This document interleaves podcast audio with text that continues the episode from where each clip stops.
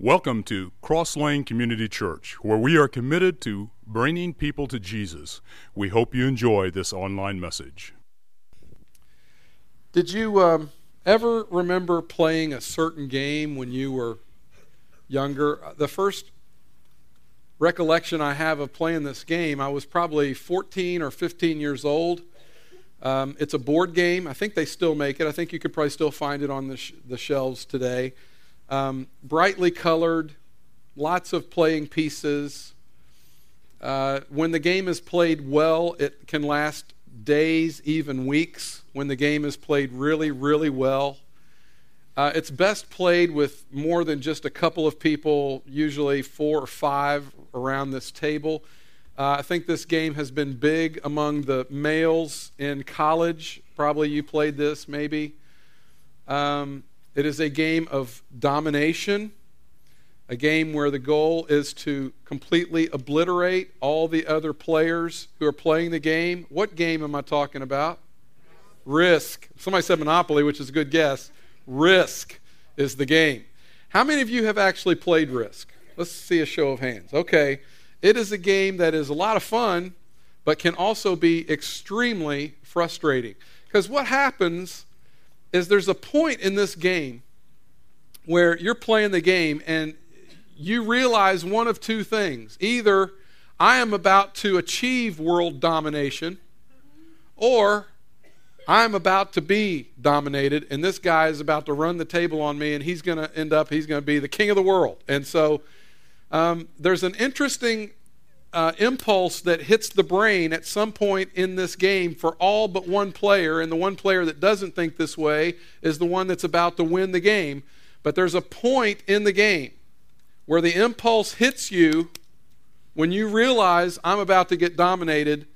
You just want to take your hands, and keep in mind, this board is covered in pieces, okay? There's little plastic pieces everywhere on this board. There's all the continents and countries, and they've been rolling dice and trying to move across. It's a if you never played it, you ought to at least try it one time. But there's a point in the game where if you know you're about to be beat, what do you want to do? You want to take the edge of the board and flip it straight up in the air and watch the pieces fly all over the place. Now, whether or not you've actually done that is another thing, but at least you've thought about it. How many of you have played Risk and at least thought about ripping the board up off the table? I have, definitely, I have. Um, it's great when you win. This game is not a lot of fun when you lose because the other guy's usually putting it in your face. It is a tasty face for you. So, um, so that's where we start today, thinking about risk. What's what you know what what is all involved in risk? Everyone has a world, a realm in which they're playing king, in which they rule. Everybody has a realm where they take risks and they make investments. They advance their arena or their um, their realm or their kingdom. It, it is, it is the, as hazardous as a student who decides they're going to try out for the team, right? That's a risk to think I'm going to try out for that because I could get cut. I mean, if you've ever been cut and remember how painful it is, not a cut this way, but you're not on the team. I, seventh grade, I'll never forget it. My name was not on the list, and I got cut and you know took the risk, and it didn't happen for me. Or it's a man or a woman who's climbing the the ladder of a career success. It's the, as precarious as a couple who stands in front of their friends and family and says, I do. I'm going to, you know, throw all in with this person and try and make this a go for the rest of my life. That's a big risk. Or it's the, it's the company guy who is, you know, trying to manipulate and get his way through the corporation and, and he has some entrepreneurial spirit. And finally, he says, You know what? I'm going to go out on my own and do my own thing, and I'm going to start my own business. It's signing your name on the dotted line when you buy that first house, right? Or any house for that matter. How many of you remember when they put those papers in front of you for your first house and you'd never done that before, and you signed your name, and you signed your name again and again, and there's a stack of papers, and after a while, it's just, you know, you're just making scribble marks because it doesn't matter. Because and you think, you know, when is this going to end? I, I, told him in the first service, I think I still owe my firstborn son for my first house. It felt like I signed everything away in that time. It's a risk. And it's as, it's risk is as perilous as a congregation who refuses to play the religion game, who refuses to do it the way it's always been done, who refuses to have everybody tell you this is the cookie cutter mold you've got to fit into. It's a church that says, hey, we believe that there's a way to reach people for Jesus that might be a little different than some others. We believe that there's certain things that are core uh, important to us, and we're going to cling to those things. It's, it's as perilous and risky as a church that says we will embark on a, a, a mission expansion project, the likes of which we've never seen, all for the cause of Christ. It's that risky. We all have a world, we all have a realm, we all have this place where we get to play king and we get to rule, and, and this place where we invest and advance our kingdom. We all have a place where we are small k king of our universe and small k king over our small k kingdom. We all have that place. But there is a greater kingdom. And it feels like a risk when you come under the great king. It feels like a risk when you come under the greater kingdom. And indeed, I would say it is a risk if you do not. So let me remind you of the greater king. Scripture describes for us an epic battle. Listen to it. It's a verse out of Revelation. Revelation 17, 14. They will wage war against the Lamb, but the Lamb will triumph over them because he is Lord of lords and King of kings. Lord of lords, King of kings. Big L, Big K, Lord of Lords, King of Kings. So while everybody has their kingdom and everybody has their realm, he's just reminding us you call yourself a king if you want to. I just want you to remember that there is a King of Kings, big K, and it's not you. There is a greater king, and there is a greater kingdom, and there is a final kingdom, and there is a forever kingdom.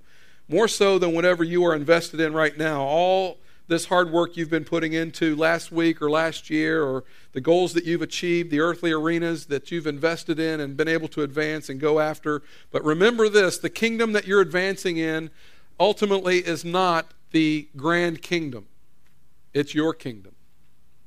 That thing that you've been investing in, that thing you've been working toward, that's your little K kingdom. Always remember there's something bigger. 2 Peter chapter 1 in uh, verses 10 and 11 and this is the phillips version and i don't know if you've ever read the phillips version it's kind of cool. Uh, they're hard to find but, but this is what the phillips version this is how it puts 2 peter 1 set your mind then on endorsing by your conduct the fact that god has called and chosen you. If you go along these lines, there is no reason why you should stumble. Indeed, if you live this sort of life, a rich welcome awaits you as you enter the eternal kingdom of our Lord and Savior, Jesus Christ. In other words, there's a greater kingdom out there. There's something bigger than the world that we know. There's something bigger than our little small K thing, my little place out on Wabash Avenue. There's, there's a much bigger kingdom than that. The question is, are you living your life under the King of Kings, or are you living your life just inside your kingdom and you don't think about anything else and you don't worry about anything else? I want us to step back into the story of previous kings and kingdoms today. If you have your Bible, turn to Second Chronicles 14. Second Chronicles 14. I realize that we don't preach a whole lot from Second Chronicles um, so I'll give you a few minutes to find that, but I want you to find it and follow along. It's a story we're going to look at today. And what we're going to learn in these passages is that every king has three things that he has to master. We'll talk about a couple of these over the next several weeks. Every king has to master reliance.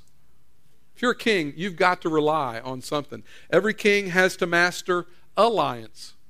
It's who you're lined up with. Every king has to deal with that kind of stuff, has to master who he will be aligned with. And every king has to master re risk. We are always called to risk. Always. Every king is going to have to figure out that you always face bigger challenges than you can personally conquer. Every king knows that while he or she has their kingdom, their reign, they will always face armies, battles, challenges that are way bigger than them. They will always feel and experience the place of powerlessness. The place of powerlessness. No matter how great you become, there's always somebody greater than you. I remember my dad, when I was playing sports, And my dad is not known for his profundity, but this is one of the things that, that uh, I was taught by him, and I've never forgotten it. When I was playing sports, he would say, Brett, I just want you to always remember as good as you ever get at any sport, there's always going to be somebody that's better than you. There'll always be somebody better than you. What was my dad doing? He was trying to build in me humility trying to make sure that I understood not to get a big head, that there was always somebody out there that could take me down. He would always come behind that and he would say, But I also want you to remember that there's always, there will always be people out there that aren't quite as good as you are. So have some self confidence. Look at yourself well. Understand that you have some ability, but don't get too big of a head. Understand that there's always somebody out there bigger than you. Every king must risk where they will rely. Every king has to face risking reliance. Upon whom or what will you ultimately rely? Practically, personally, ultimately. Every king has to risk it. Second Chronicles 14 tells us the story of Asa, who is a king of Judah. Following the time of Solomon, and we talked a little bit about this last week, we talked about the split of the nation of Israel into two kingdoms. To the north was the kingdom of Israel, um, the, there were 10 tribes that went into that kingdom, and they were on the north side. And then to the south was a kingdom uh, called Judah, and it was basically two tribes. This all happened after Solomon had been king. There's basically three kings that we know pretty well there's Saul, there's David, and then there's Solomon. After Solomon was Solomon's son Rehoboam, and Rehoboam, under his rule, the kingdom split. Things did not go well. So you have Israel to the north, you have uh, Judah to the south, and um, Asa is the king of the southern kingdom. And these tribes have been, you know, um, have known what it is to follow God. And now they've kind of gotten to a place where they're doing their own thing and they're not really paying much attention to God. They kind of give him lip service, but they're not really thinking about God the way they need to. They, they're kind of really more about doing their own thing.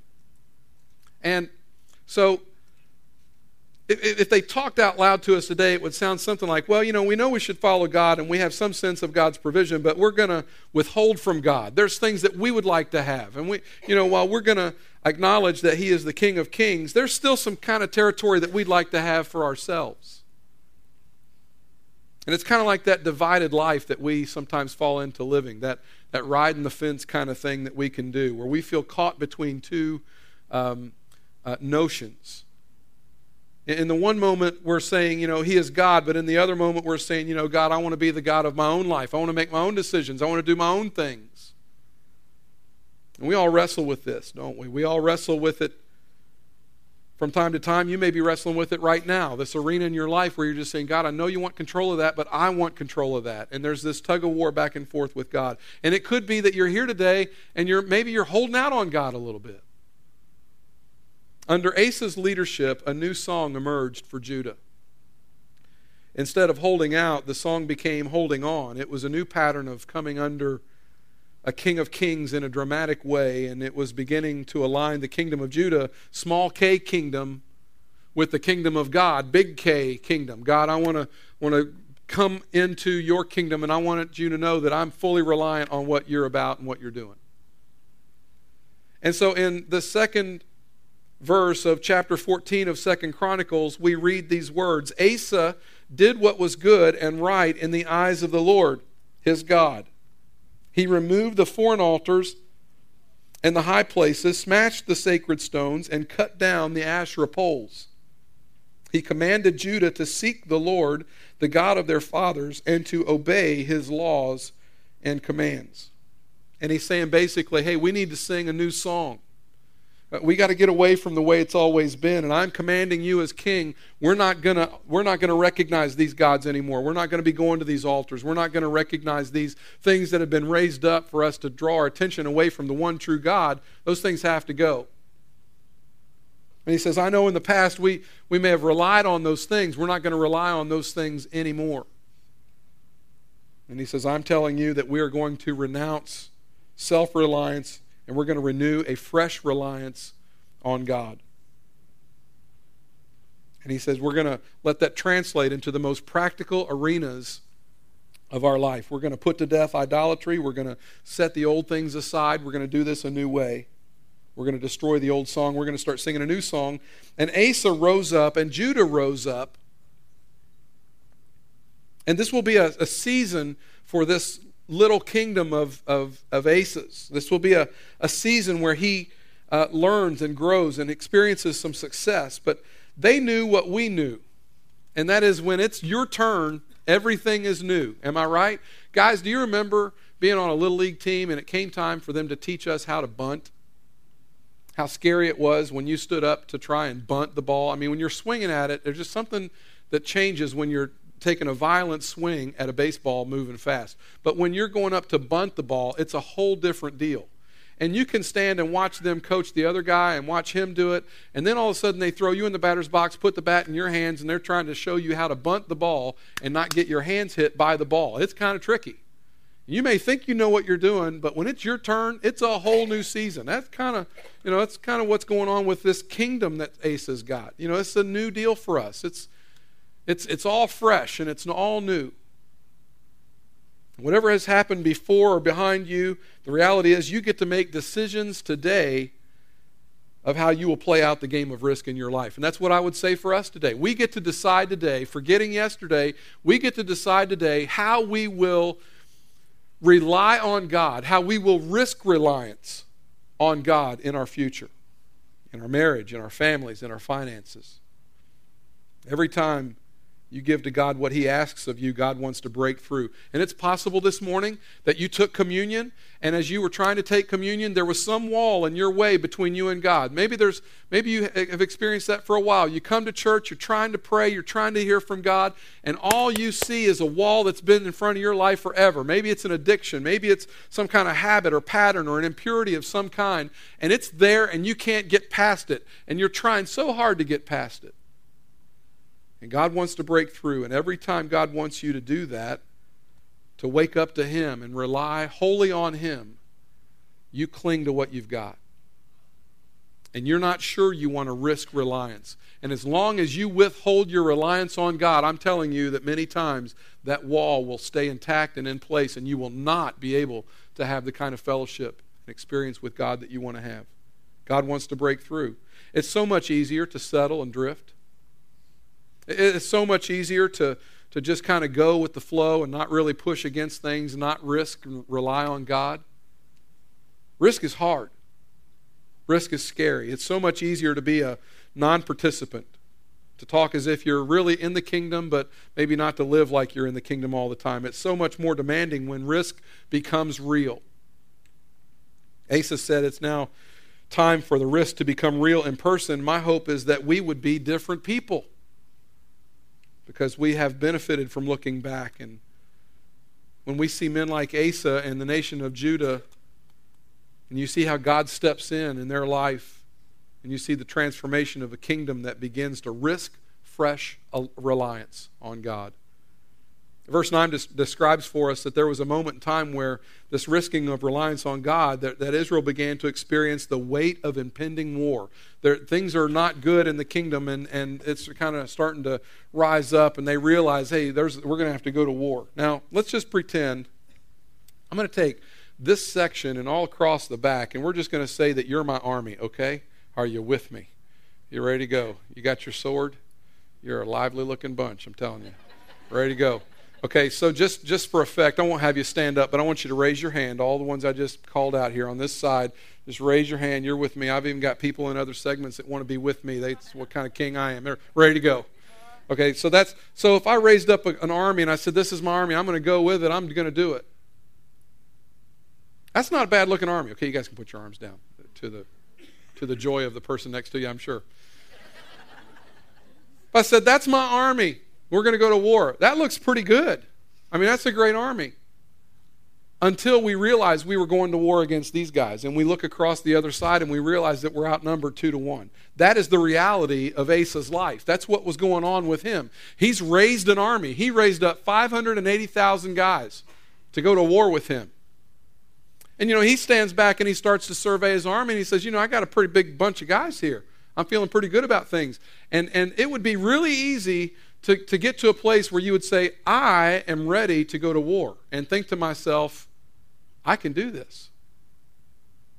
The problem is when you look across the field and you see an army twice as big as yours and you realize there is no way I can do this.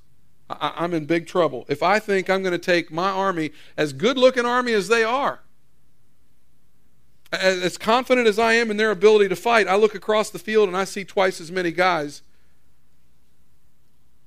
When they stood up, they looked formidable. But then they look across the field and there's twice as many. There's a million guys on the other side. And Asa starts to think to himself, I have a real problem on my hands. If I try to do this in my strength and in my power, I, am going to fall flat. This is not going to work. See, when you're a, a, a king and you've got 580,000 guys behind you, you feel pretty strong until over a million come at you from the other side.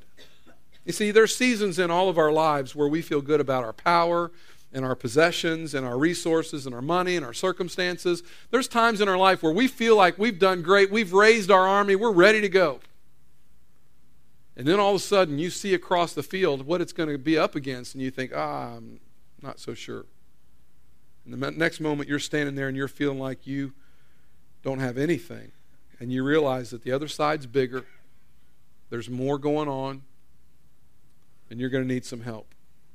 Maybe you have business decisions and you don't know how to stand against that, or you have marital issues and you don't know how to stand against that, or you know, parenting things or eternal things. And here's Asa right in the middle at the front of this group, and he's thinking, you know, this isn't a bad looking group I've got, but when I look across the field, I don't know how in the world this is all going to go down. It's two to one. And he basically has to make a confession. The confession is, I am powerless. The courage to confess powerlessness is what moves us into the practice of reliance. Let me say that again. The courage to confess powerlessness is what moves us into the place where we will practice reliance. It is no courageous thing that you would pretend to be tough when in fact you are powerless. In fact, if you have an eye and an ear for it, if you would recognize that you are most often powerless, more often powerless than you want to admit, and you hate that feeling, and that God, in the midst of our powerlessness, invites us into the very prayer of Asa. This is worth memorizing, this prayer of Asa we're going to look at. I'd like for you to spend your next several weeks, and if you would do devotions, I'd like for you to just spend some time on this prayer, just kind of meditating on this prayer. Maybe I would throw it out to you if you want to memorize it. It's not long. Verse 11 Then Asa called to the Lord his God. Asa becomes a man of prayer.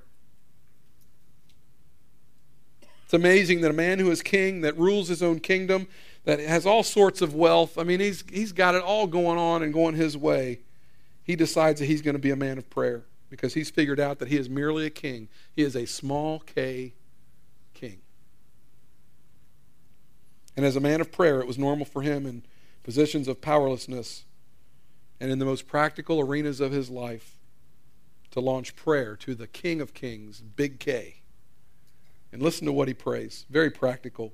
Lord, there is no one like you. That is a great line, isn't it? Isn't that a great way to start your prayer? Uh, let me kind of just suggest to you if you don't know how to pray, that's a great way to start a prayer. Lord, there is no one like you. To help the powerless against the mighty, help us, O Lord, our God, for we, what is that word? Rely. If you have a pen in your hand, circle that word. That's a big word. We rely on you. This is a king praying. This is a king who's used to calling the shots and used to making things happen his way. And he's starting to pray and he is risking in reliance. And he even prays the word out loud. We rely on you. Of all the things he could have relied on, but no, we rely on you, and in your name we have come against this vast army. O Lord, you are our God. Do not let man prevail against you. Now, you notice that that prayer does not take 45 minutes to pray. That's not a long, complicated, intricate prayer. And, and it, you know, it cracks me up sometimes to listen to people pray. Now, I'm not, I'm not against long prayers. I like to pray long prayers. But, but you don't have to pray a long prayer to be spiritual, and you don't have to pray a long prayer to get God to listen to you. And, this prayer is not some intricate, long thing. It comes from the heart of a man that has figured out, I am a small k king and I'm up against it. And, and I don't, maybe he didn't have a whole lot of time. But he knew that he was a small k king in a world that has a capital K king, and he was going to put his life under that king and under that kingdom. And he has figured out whose kingdom he is leveraging his life for. And in the most practical place of life, he has learned how to pray and practice reliance. Verse 12 The Lord struck down. Now that's nice. I mean, we like that, don't we? We like it when the Lord strikes down. When our enemy is out there and, you know, it falls. Whoo, that's great. We all love that. The Lord struck down the Cushites before Asa and Judah. The Cushites fled, and Asa and his army pursued them as far as Gerar. Such a great number of Cushites fell that they could not recover. They were crushed before the Lord and his forces. God wants us to know something from the life of Asa. This is what he wants us to know God rewards reliance. Understand that. God rewards reliance. I know that's not new. I know that's not something we've never talked about in here before, and we'll talk about it again. But it's, it's, it's very important that we understand that God rewards reliance. And it could be that in your own personal life, in your own spiritual walk, that one of the things that's getting in the way for you, that you want to be closer to God, but one of the things that's a problem for you is you are not relying the way you need to rely on God. He rewards reliance. You're going to have to make a switch in your life where you say, you know what, I, am I'm, I'm not the one that I can rely on anymore. It's got to be someone else. Because here's the thing the world is impressed with you and me when we rise up and we look strong. The world is impressed with us. In fact, I would say that most of the advertising that you see on television advertises to you from the standpoint of you are your own boss and you're the king. And the more of a king you are, the better off you are, and the better off your world's going to be. And here we come and bringing you in here lining you up in rows, and here's some guy up front telling you, hey, you don't want to rely on you, you want to rely on the King of Kings. You know, we're not supposed to have problems, are we? No one wants to, you know, we, we think we can't expose our problems. We can't uh, let our armor down or our guard down long enough to let somebody see that we may have an issue, that our business isn't good, our marriage isn't good, or our parenting isn't good, or whatever. We got to, you know, keep it all together. And if you're honest to God and you can't figure it out, maybe the best thing you could do is say, God, I am powerless. And, and I do not have control over this, and I don't know how to make this work. And I am completely dependent upon you. You may be powerless in your career. Maybe you've had seasons of great economic gain, and you're in a season now where things are starting to fade. And what God is reminding us is He does reward reliance. Now, let's be clear for a minute. He does reward reliance, but King Asa took initiative. Okay, he raised an army. He, he was able to, to bring up 580,000 guys. The man was not lazy. So you got to do your part. Don't be lazy in life. Don't be unprepared. Don't be undisciplined and sloppy or a poor initiator and expect God to come behind it and just make it all better because you didn't take care of business. It kind of works like this. I remember being in college and every once in a while, I'd have somebody come up to me and say, Pray for me, I got a test today. Okay. And then, then they'd follow that statement up with something like this I didn't study very much. Okay, so exactly what am I praying for? That God would do some miraculous thing, that you would know stuff that you have got no shot of knowing because you didn't study it? I'm just supposed to pray that God is just going to give you the answer to the question on the test when you haven't studied at all? See, that's, that's being lazy. That's, yeah, that's not reliance on God. Can I just tell you what that? That's stupidity. Is what that is. That is stupidity. I, it, it, was cured for me, and this came into light for me when in uh, I went to a Bible college, so we prayed before almost every class. And one time before we were going to take a test, I had a professor who prayed this prayer. He said, "Lord, I pray that you would reward these students commensurate with the time they studied." And the, the amount of, of, of uh, intensity with which they've studied. In other words, if they studied God, help them to remember the things that they studied. If they've worked hard, if they've not been lazy, if they've done what I asked them to do to study the material, Lord, I pray that you would help them to remember that. And, and he didn't say it, but what he really was saying was, and if they didn't, too bad. So you can't be lazy. I mean, you rely on God all you want, but you got to do your part. God rewards reliance.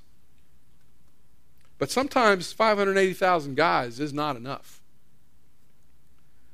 whatever you have, it's not enough. I don't care how much money you've got. I don't care how much is going in your favor this morning. I don't care how much momentum your world carries into this room this morning. You do not have enough where God's concerned. God is saying, bring all that under my kingdom.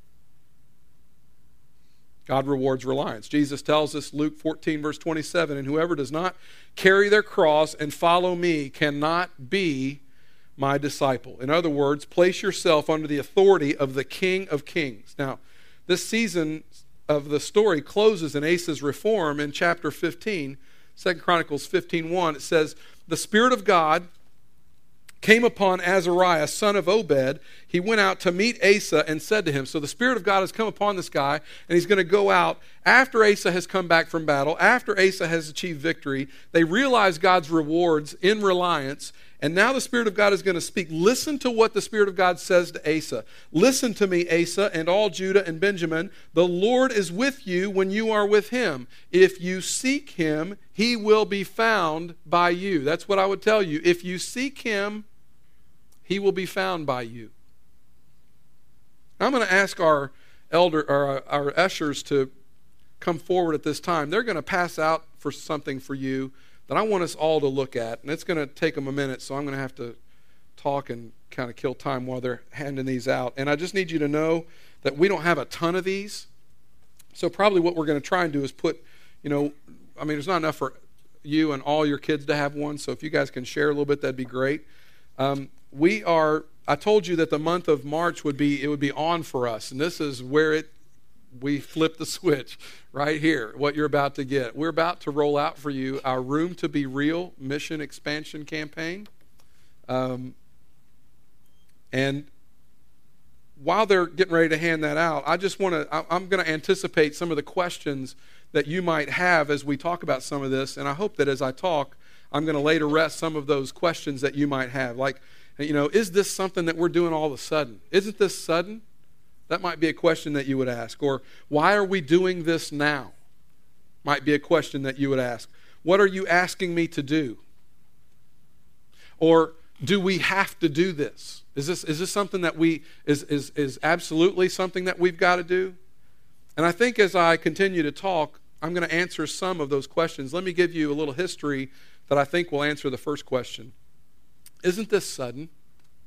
I mean, it, you know, I mean, I've heard Brett say a little bit about mission expansion and facilities and buildings and things like that, but, but I mean, aren't we kind of rushing into this? No, not at all. Um, we've known for quite some time that we needed to address our facilities, and I would say for seven or eight years at least, we, we have known, well, we knew even before that, that we, we had problems in our youth ministry department. See, if you're in here, it's been a little crowded in here the last several months, year maybe.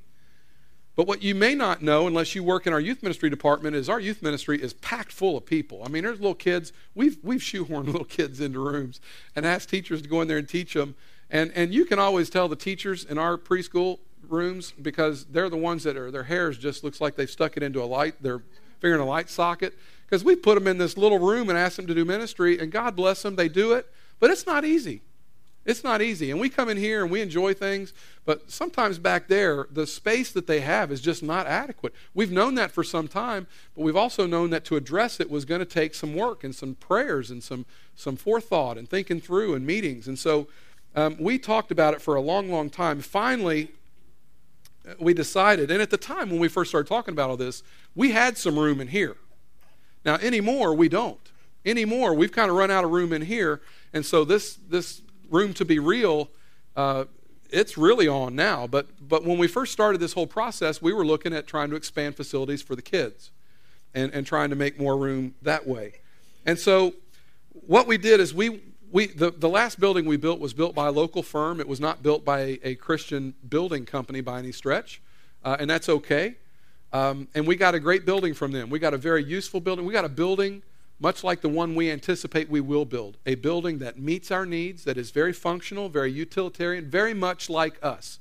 We are not a flashy bunch of people. You know, we're not asking you to dress up on a Sunday. I don't dress up on a Sunday. We use our facilities. I mean, if you're here anymore through the week, this, there's always something going on here. If you're here on a Sunday night and see what happens in youth ministry, this building is flat out used, especially on Sunday. So, um, but what we knew was when we came to the next building, this building that we thought was going to be for kids and is going to be for kids, we thought we need, a, we need to find a builder that is a design build firm that is used to building church buildings, that understands flow, understands the special needs that a church has for kids, and understands how to make all that happen. And so we started with about 10 companies. Believe it or not, nationwide, there are several companies that do that. And um, we started with a list of 10. I had brochures for all of them, took them into the elders meeting. We started going through all those. And one by one, we, we um, what's the word I'm looking for? We eliminated different ones till we got down to two.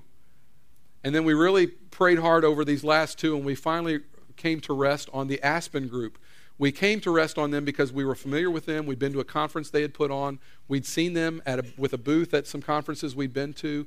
We knew a little bit about them, knew some of the people that were over there. We, um, we liked the fact that they were based out of Chicago and Indianapolis. They have a, a, a big office in Indianapolis.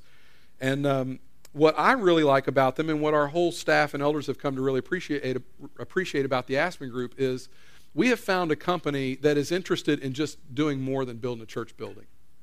They believe in the local church and they believe in the health of the local church. And quite honestly, we've kind of had to prove to them that we were healthy enough for them to work with us because they don't want to waste their time. They don't want to pour their resources into a church that, that doesn't have what it takes to affect the kingdom the way they want to affect the kingdom. So while we were looking at them and wanting, you know, we think, well, business wants business. They do. But they were also saying, hey, we want to make sure that you're up to snuff. So they, they did a little poking around on us to make sure that we had the leadership the way we needed to have it. They, they put me under the microscope to see if I can lead. They're, they, were, they checked us out while we were checking them out. We feel really good about the Aspen Group. And I can just tell you, from a personal standpoint, the way they have poured into me with resources has been a huge blessing. And hopefully, in turn, you've been blessed as a result of that. Very early in our meetings with the Aspen Group, they turned us on to a company called TAG. And you'll remember in 2007, we sent you out and asked you to take a survey online. How many of you remember doing that? How many of you did that? Okay, 139 families went online and took that survey for us, and they were very pleased with the size of our church, how many people responded. Basically, that survey was, and, we, we asked you to go online, but we also had um, papers for those who didn't have computers. So everybody was able to take, take this survey. You went online, you filled out the survey, took about a half an hour. At the end of that survey, you guys came back and you told us some things about our church. First of all, we scored very well. We found out that we're a very healthy church. And what you need to understand is we're a healthy church among healthy churches because unhealthy churches don't do things like this survey. Unhealthy churches don't want to know how unhealthy they are. If you're unhealthy, you don't want somebody telling you that, right? How many people you know don't want to go to the doctor? And so it's, our score was good, but when you consider that only healthy churches take this thing to begin with, it was really good. You came back and you told us some of the following. You said, um, you don't really communicate all that well. You don't always, we don't always know exactly what you're doing with the money that we give you. Now, you came right behind that and you said, we trust you with the money that we give you. We trust you, but we don't always know what you're doing with it. Well, I'm smart enough to know as a leader, and our elders are smart enough to know that's a compliment, but it's not. And that's a good place to be, but not for very long. I didn't want us to stay there as a church, and we've tried really hard to buck up our communication skills and to make sure that you know more about what's going on. That's why you get an email blast every week. That's why we have a Facebook page. That's why we do more on our, our web page. That's why we try to be more proactive from the stage about the things we tell you. That's why Tracy comes up here and gives you announcements once in a while. We're trying to communicate better. That's why you can get a, a, a printout of our budget each week where all the money's going or each month. So we've tried hard to commu- We heard that and we said, okay, we, we need to do something about that. You came back and you said, um, your facilities are not adequate, which we, we pretty much already knew. You told us that we needed to be more missional, which basically means you need to stop focusing so much on the inside and worry more about the people on the outside, which we were trying to do, but we needed to do a better job. And that, you told us that's something we want to be as a church. We want to be a church that reaches out to our community. And here's the thing about that in order to do that, you have to be really organized. How many people know me well enough to know I'm not real organized? So that was, yeah, all the hands shoot up at this point. That was a real problem for us because I couldn't do that on my own. We had to have some help. and you told us that you were excited about where we were going, you kind of anticipated that somewhere in the future a building might happen and that you were ready to go for it. We got that loud and clear. One of the first things we did was go out and hire Tracy. It's one of the first things we did. And instantly, we got some organization around me that I otherwise didn't have. And then things really started to go a lot smoother for us. We were, you know, we were a good church before, but we weren't the church that we could have been. And then Tracy came along, helped us get a little organized. He had some, he, I remember the first staff meeting had some great ideas. He's followed through on so many of those. And, and can I just tell you that last week marked Tracy's three year anniversary.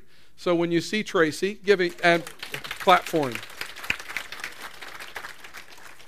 We knew we needed to hire Tracy when we saw the result, results of the survey. We knew beyond a shadow of a doubt it was something that you were going to support and you were behind, and so we went ahead and did it, and we've been a better church as a result. We've continued to grow. A lot of great things have continued to happen. Then we had something called a programming meeting. The Aspen group came over. We, we took all of our people, put them in a room, split them up into seven groups. We talked about how we do ministry, about how we use buildings, and what kind of square footage do we need for things. And then the Aspen group took all that and we, they, they kind of digested it for us because they do this all the time for churches. And they came back, and I fully thought when they came back, they were going to say, Cross Lane, you need to build a gym. I, I fully thought that's what they were going to tell us. Now, I didn't say that publicly. Maybe I did. Maybe I did. And I, be honest with you, I'd love to have a gym. But they came back, and that's not what they said at all. They came back after looking at the way we do ministry and doing stuff. They said, Guys, we think what you need to do is get out of the building that you meet in every Sunday. And we're going to take that space and we're going to renovate that space for your kids. And they're going to have more space than they've ever had before. They're going to, we're going to meet those needs in a way that, that maybe you've not ever thought about before. And we're going to build a new auditorium to your north. And we're going to move you into that space. And then we're going to retrofit a lot of this stuff to, to meet the needs for your youth ministry.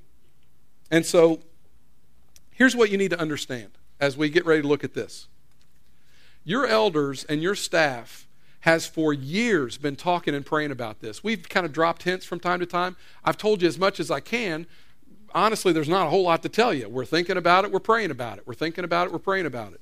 We would have these discussions about, you know, the economic climate and the times we're in, and we would say things like, you know, is this really the best time to build a building? And here's the, the answer we came down to every single time. We don't have a choice. We don't have a choice. We, we are obviously growing. God has given this church a very unique ability to reach people who have long been estranged from God and who are, feel far away from God. And for whatever reason, when they come in here, they feel close to God. I don't know. I don't want, I'm not going to ask you to raise your hand, but I know there are people in this room who were far from God at one point, and as a result of being accepted and loved by this church, they got to a place where they were willing to give their life to Christ. I see faces in here right now that I know that's a fact. And, and so we, we've got, God's gifted us in that way. We don't have a choice but to make room for people to come. Because here's what happens if we don't do this. Here's what happens. We'll line up in rows every week. We won't have any more space. And we'll all be Christians and we'll all be saved and we'll all know Jesus and hallelujah, praise God. And all the people who are far from God, who don't know God, who are driving up and down Lafayette Avenue this morning, they'll never have a place to come who can accept them, love them, embrace them, and tell them that Jesus loves them. And as the elders have prayed over this for years and years and years, I can't even give you the man hours of time we have spent talking and praying about this. The one thing we come back to over and over is we do not have a choice. We have to make room to be real. We have to. So take this out. I want you to look at it. And I'm going to go kind of fast. Okay? I need you to, um, I want you to open up your brochure like it's um, like you're on the inside of it, and then fold over that right side. And then if you will go down about three fifths of the way on that page where it says at the top, Cross Lane accepts me for who I am, go about three fifths of the way down. You see a price tag on phase one. Do you see that? Do my eyes deceive me, or does that say $1.7 million? Let me just tell you right now $1.7 million is an impossible, I said impossible, sum of money for the Cross Lane Community Church to raise unless we risk reliance. Okay? Risking and reliance, God could do anything. Cross Lane by itself trying to do this, impossible. So that's why I'm talking about reliance this morning. Because in order for us to do this, listen, your elders, your staff knows this, and we've called you to this many times. We do not want to be a part of anything that we're not leaning into God for. If it's something that we can do, God will say, You guys go ahead and do it, and I'll just stand back here and watch. We want to invite God into the things we're doing, and we want to take on projects that require His help. So you look at that number and you say, Man, 1.7, that's a lot of money for that little church. Yes, it is. For us, it's a huge amount of money. And in my moments of the flesh, as a pastor, when I think about this just purely from the flesh, and I think, God, there's no way we can do this. He says, You're exactly right. There's no way you can do it. But you're not going to do it by yourself. So, what we're talking about is the first phase, and here's what we're going to get in the first phase an auditorium to our north that moves us from being able to seat 200 people to being able to seat 400 people. An auditorium that meets our media and technology needs the way we need it to be done a renovated children's space that will take us from a place that where we can put 25 kids to a place where we get 75 kids. Additional classroom space goes from 5 to 10. Larger nursery, increased fellowship space. And yeah, by the way, it is expensive. Let's go over for just a minute. Uh, if you've got that folded over on the left hand side of your page where it says, I can be real at Cross Lane, do you see that? Look at the vision and values. Let's look over those together. We want Cross Lane to be a place where unchurched people feel comfortable and accepted. Accepted is the DNA of this church. That's who we are. That's what we do better than any church I've ever been associated with. I don't care whether your hair's blue or green or purple, or whether you got studs in your face that would set off a metal detector, or you got long hair and tattoos. I don't care. We love you. We accept you. Am I right? Because you need Jesus. We want Cross Lane to be a church where youth want to be and are excited about inviting their friends. We are deeply committed to our community and want the building to be used as an outreach tool for the non church activities and events. In other words, I say this all the time we want people on our campus for reasons other than church. Like a sign up for, you know, Cub Scouts or, or Little League or something the ladies' unity night, we, ha- we hosted a little prayer thing for them not long ago. Anytime we can get people on this campus for reasons other than church, we want them here because there might come a day that a non believer says, you know what, I need God. I know I need God, but where can I go? I know where I can go. I'll go to the Cross Lane Community Church because I felt loved, I felt warmed, I felt accepted there. So that's huge. And we want to see people continually growing and challenging themselves in their spiritual growth. So go back over to the other side under that little section that says Cross Lane accepts me for who I am. Go down to the what you can do. Pray. Pray, pray, pray. Become a person of prayer. Review these materials, and we're going to give you some more materials on the 20th. Attend Room to Be Real all month because here's what's going to happen. We're going to talk about this some more next week. On the 20th, we're going to give you a giving guide that's going to help you and your family pray through how do I make a, a, a God honoring gift to this campaign um, a, a, gift that is, by the way, over and above what you're already giving. And if you think, Brett, that's too much to ask, I'm just going to tell you this right now. Your staff and your elders have already made their commitments over and above what they are, are, are already giving, and it would blow your mind. And I'm going to tell you, I'm going to tell you in two weeks a figure, and it's going to, I'm telling you right now, it's going to blow your mind what's already been committed. If you think you're dealing with people who, who aren't putting their money where their mouth is, you're wrong. We've prayed about this, we've been anticipating this. So, sign up for clcchurch.com, the update. You can get that on Tuesdays. I send it out every Tuesday. Return your commitment card on Sunday, March 27th. We're going to hand those out on the 20th. We're going to ask you to pray. Come back on the 27th and make a three year commitment. Our goal is to be able to raise that much money in commitments.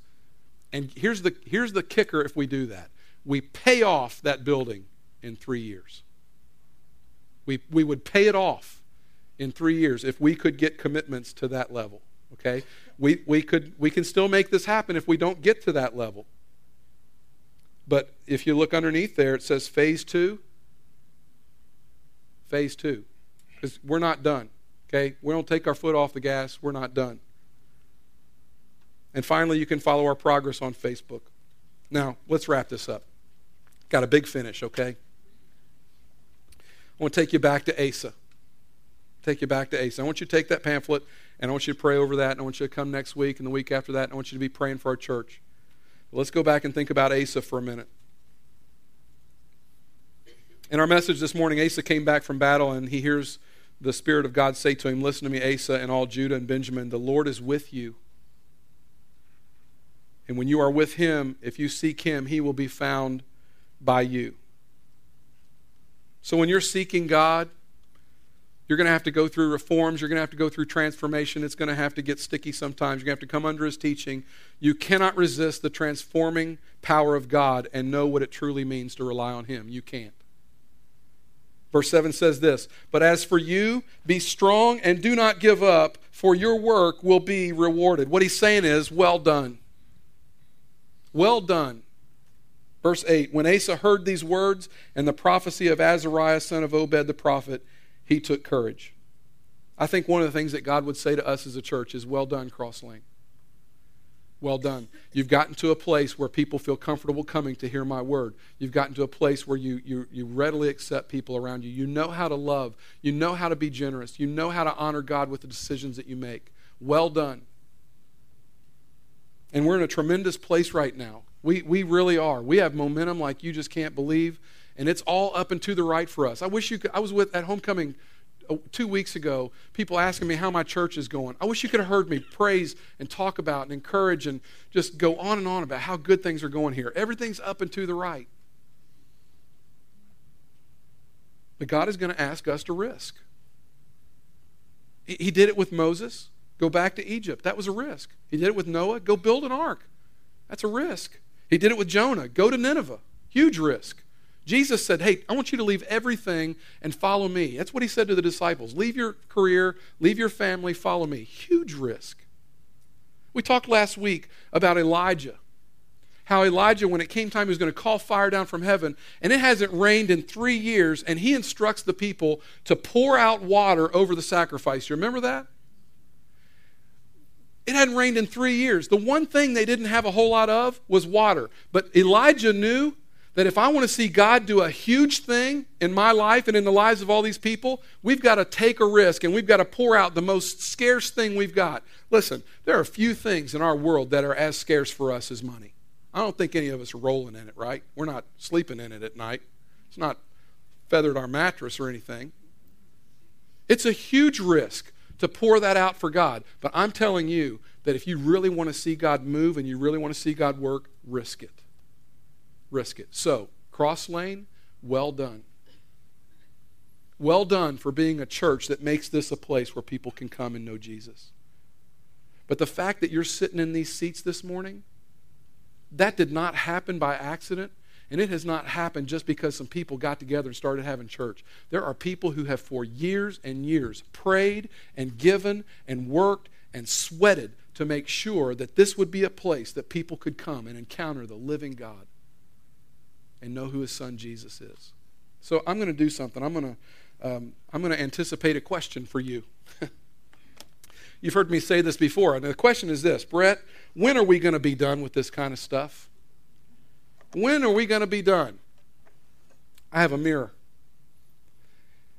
As long as you can fog a mirror, we are not done. Okay? That's what I want you to understand. If you wake up in the morning and you can fog a mirror, we're not done. We are going to be in the risk. Now, I've given you one of these this morning. Do you have that? Take, put your hands on it. Put your hands on it because you're thinking, what is that?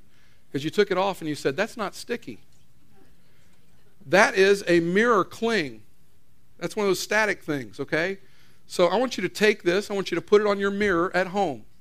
And every morning when you're brushing your teeth and you see that you can still fog the mirror, I want you to pray a prayer and I want you to remember that you are going to risk reliance on God.